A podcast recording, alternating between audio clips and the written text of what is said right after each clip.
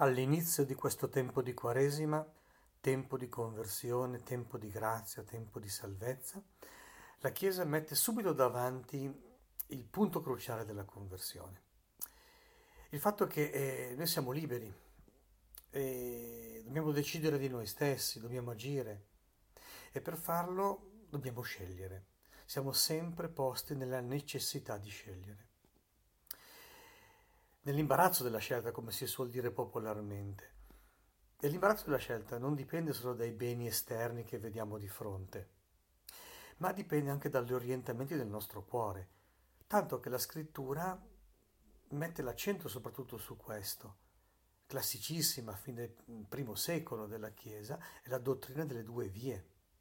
Ma pensate anche ai 150 salmi. Il primo salmo dice proprio questo, beato l'uomo che procede retto e non segue la via degli empi. E dunque quando noi scegliamo possiamo scegliere la linea del giusto o la linea dell'empio, quella che va con Dio, quella che va contro Dio, quella che mette in primo piano il fare di testa nostra e invece l'altra che è difficile perché vuol dire lasciarsi tagliare la testa. Dunque, due punti che la parola di Dio mette mm, in evidenza sono proprio questo. Due parole che non ci piacciono istintivamente. L'obbedienza e il rinnegamento di se stessi. Vediamo la prima lettura, libro del Deuteronomio. Vedi, io pongo oggi davanti a te la vita e la morte, la morte e il male. Ecco il senso della libertà. L'obiettivo cos'è? È il bene, è la riuscita di questa nostra libertà. Dice, perché tu viva, ti moltiplichi e Signore tuo Dio ti benedica nella terra in cui tu stai per entrare per prendere possesso. Ma tra la libertà di scelta e la riuscita delle nostre scelte, tra la libertà e il dono di Dio, cosa ci sta di mezzo? Ecco, la scrittura dice che ci sta proprio l'obbedienza alla legge del Signore.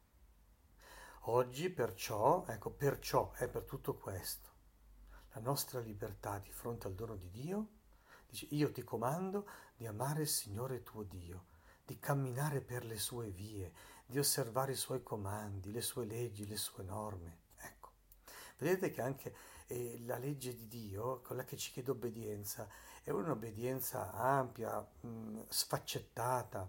Anzitutto è un comando di amore, bellissimo questo. Poi è un'obbedienza nel senso di fare un cammino insieme, camminare sulle sue vie. Poi certo anche di osservare i punti di intesa, ecco i comandi, le leggi e le norme. I comandi si intende quelle leggi non scritte, le cose più grandi che risuonano anche nel nostro cuore, che rispondono ai desideri più profondi del cuore di Dio e anche del nostro cuore. Le leggi sono gli stabilizzatori, quelle che ci fanno vivere anche non, eh, non da soli, e non semplicemente di fronte a Dio come se fossimo gli unici che esistono nel mondo, ma anche come, come Chiesa, come popolo di Dio, come umanità tutta intera. E queste leggi si specificano poi in norme precise. Ma ad ogni modo, ecco, questa cosa che non ci piace però è proprio quello che fa il ponte tra la necessità di scegliere, tra l'indeterminazione della nostra scelta e il bene di Dio che invece è molto determinato, è sviluppare la nostra vita da figli di Dio. Ecco, in mezzo ci sta proprio l'obbedienza della fede.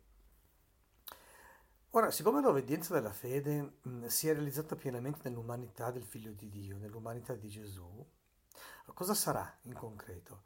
Sarà seguire la via di Gesù. E la via di Gesù è la via Crucis. E allora il Vangelo è molto intenso perché oggi ci dice, in quel tempo Gesù disse ai suoi discepoli, il figlio dell'uomo deve soffrire molto essere rifiutato dagli anziani, dai capi dei sacerdoti, venire ucciso e risorgere il terzo giorno. Questa è la via di Gesù, la via della croce, la via che per amore accetta ogni dolore che noi gli infliggiamo, che pur di salvarci dal male, dal peccato e reindirizzarci a Dio, mette in gioco la propria anima, il proprio corpo, la propria vita umana, la propria vita divina, mette in gioco tutto per amor nostro. e l'amore diventerà profondo dolore, farà una passione per noi. Ma questa appunto è la via di Gesù.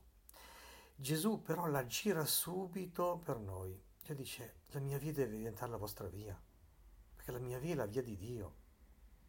E, que- e questa è la via del giusto, ricalcare le orme del Signore Gesù insieme a Maria. E infatti la legge di Gesù diventa poi la legge del cristiano.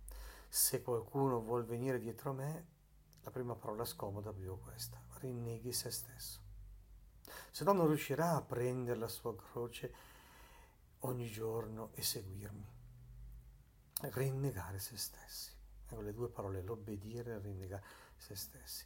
Perché finché, finché ci teniamo troppo al nostro io, non c'è verso di seguire il nostro Dio.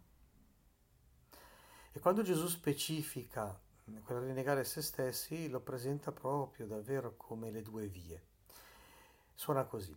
Chi vuole salvare la propria vita la perderà, vedi che è troppo attaccato alla propria vita, paradossalmente, incredibilmente la perde.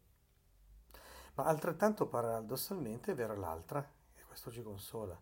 Ma chi perde la propria vita, non in qualunque modo, eh, ma per causa mia, eh, per il Vangelo, la salverà. Perché dice, quale vantaggio ha un uomo che guadagna il mondo intero? Cioè che vive nella logica appunto della prestazione, dicevamo ieri, del guadagno, dell'incremento, del godimento, della ricerca di sé, della propria autorealizzazione, se poi non va nella direzione giusta nelle sue scelte. Perderà se stesso, rovinerà se stesso. Signore Gesù, insegnaci a seguire la via della vita. Fa che seguiamo la tua via